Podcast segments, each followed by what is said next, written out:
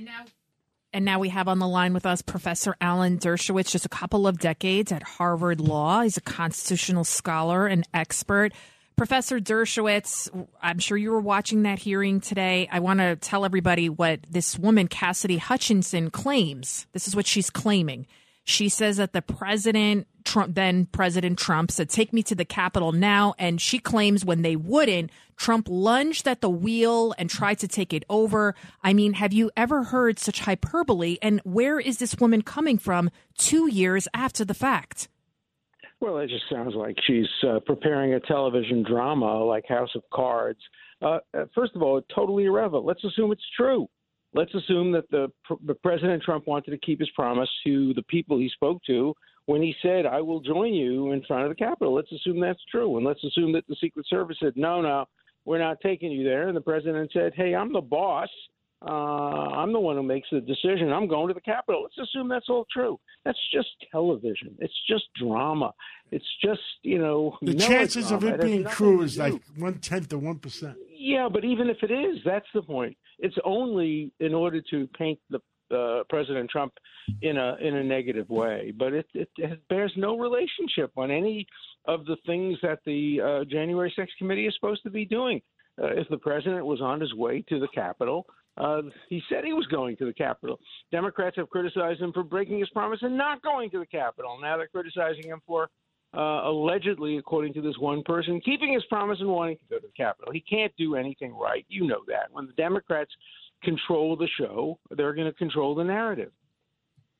It's, uh, it, it's similar to what they did to Judge Kavanaugh. That woman couldn't uh, couldn't remember where she met him, where she had uh, sex with him, or where she etc. Believe but, me, I, I, know that I know that phenomenon but well. The best one, people who can't remember anything. The best one, they, the best one was Elon Musk's answer when that girl, uh, uh, uh, flight attendant, the said, flight attendant says, "You took your clothes off. You were going to do X, Y, Z." He says. Well, why don't you describe uh, what, what I my, look like? My, what I look what like? my yeah. uh, private parts look like, and you never heard anything again. right, right, right, right. Yeah. Well, Trump said he doesn't know who this woman is. Rudy Giuliani says he doesn't know who this woman is. She was, what, 23 at the time. She was an aide to Mark Meadows. Why is this coming out of nowhere? She they they put this hearing on today saying she was in fear for her life. This sounds all too. It does sound like it's a lifetime movie. Very very fanciful. The problem is, and this is Tony Carbonetti. There's there's no one to question her. That's the, the, the big mistake that point. McCarthy made was that not appointing anyone that there's no rebuttal. It's, it's, it's, it's not a hearing; it's a TV show. The hearsay. I'm not a lawyer. I, even I know. It's even I know what she is claiming is hearsay, and it would not be admissible in a court. Correct, Professor Dershowitz? Well, nothing is admissible if it's not subject to cross examination. Cross examination is essential in our Constitution. It's the greatest engine of truth ever invented, according to uh, Blackstone. And uh, the Democrats have deliberately distorted the hearing to avoid any possibility of confrontation, cross examination, or presenting opposing points of view. Nobody should take seriously anything stated at that hearing. The definition of a witness under the law is somebody who swears under oath and is then subject to cross examination. These people aren't witnesses, they're narrators, they're fiction writers, they're people who want to have their say, but if they're not subject to cross examination, they're not witnesses. They're not real witnesses. And the Democrats created a scenario where you wouldn't have any witnesses in front of this committee, anybody who's subject to cross examination or even being asked a hard question. Alan, it's uh, it's Richard Weinberger. Related to that is the search warrants that were just executed against a couple of the uh, Professor Eastman and, and Clark, who was a part of the Justice Department at the time, and the search warrants were given to the Inspector General, Department of Justice. Will you please explain to me how the Inspector General, Department of Justice, has the ability to get search warrants against these people? Well, first of all, the Inspector General of the Justice Department generally does not have the ability to get search warrants. You have to go to a court to get. Well, I know, that, but the application comes from from them. But that's well, not the responsibility yeah, well, of the Inspector General. It's not their responsibility. It's the responsibility of prosecutors in the in the office. But I suspect that if it comes from the Justice Department at all, it has uh, cover and it has the imprimatur of of the law. But you know, you have to look very hard. at, uh, at at why are these people having these search warrants issued at this time, and whether the search warrants are are, are legitimate law enforcement activities, whether they're uh, designed to uh, show a crime. I mean, that all will be litigated at the proper time. You know what? It's it, it's clear to me. This is Craig Eaton, professor. It, this is a carefully scripted hearing for TV, um, just to to sway public opinion. There's no question. Look, it was a surprise hearing. It wasn't even scheduled. Yeah. Uh, suddenly, this witness comes forward. I can understand. She's 23 years old.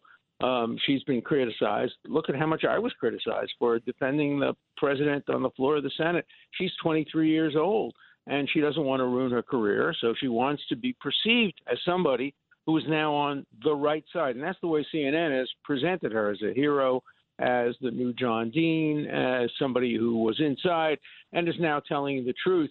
But John Dean was subject to cross examination, and everybody else who appeared and testified uh, generally throughout our history has been subject to cross examination. This is unique. Uh, it goes back to the Salem witch trials, and it goes back to the McCarthy period where people were just uh, presented and accepted as as gospel without any opportunity to present an opposing narrative. Look, everybody's at fault here. Pelosi is at fault for having turned down uh, some of the people who were recommended for the committee. Then the Republicans acted foolishly by not putting at least three or four real Republicans on the committee who could mm-hmm. ask questions. And now I think the public is stuck with a show. Uh, look, the Republicans were also wrong in the beginning for not accepting a commission like the 9 11 Commission, comprised of experts, comprised of nonpartisan people who could have really gotten to the bottom of all of this. And the American people would have believed it as they believed 9 11. But the combination of everybody looking for their short term interest and political gains has resulted in show instead of truth. And it also, it's a follow up to the two uh, impeachment proceedings where there was no credibility.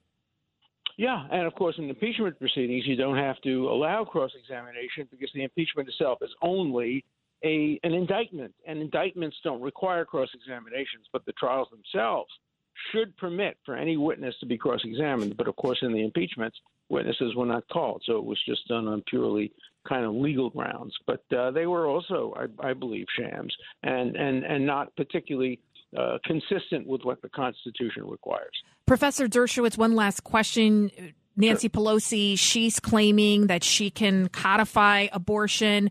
Uh, Elizabeth Warren is claiming that she wants to put up tents in national parks so women can go get abortions there.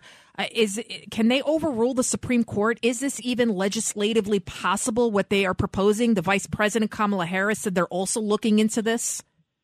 Well, that's going to be the real question for the future. If Congress were to pass a statute saying that the Commerce Clause uh, permits Congress to legislate because people cross state lines in order to have abortions, that would go up to the Supreme Court.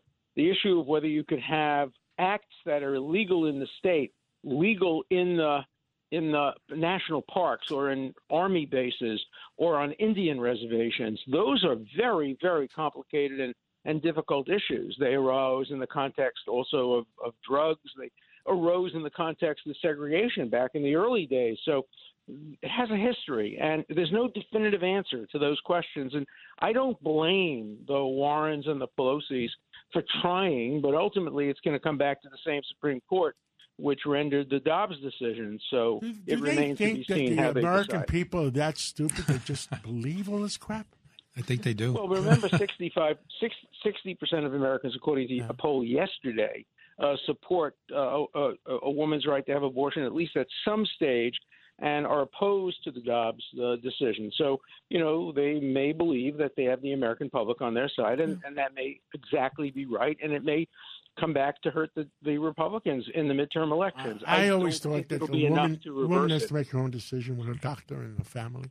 Yeah, uh, of course. Uh, Professor Dershowitz, thank you so much. You, oh, God bless you, and God loves you. You know that. Uh, thank you so much. Be well. Take we're going to take a break, and when we come back, we're going to have Hank Sheinkopf, uh, one of the greatest uh, analysts uh, of elections uh, in our century, and um, we'll find out what the heck is going on today. Today is inauguration, not inauguration day. Today is primary, primary election day. day. And let's take that break. Go ahead. Make my day.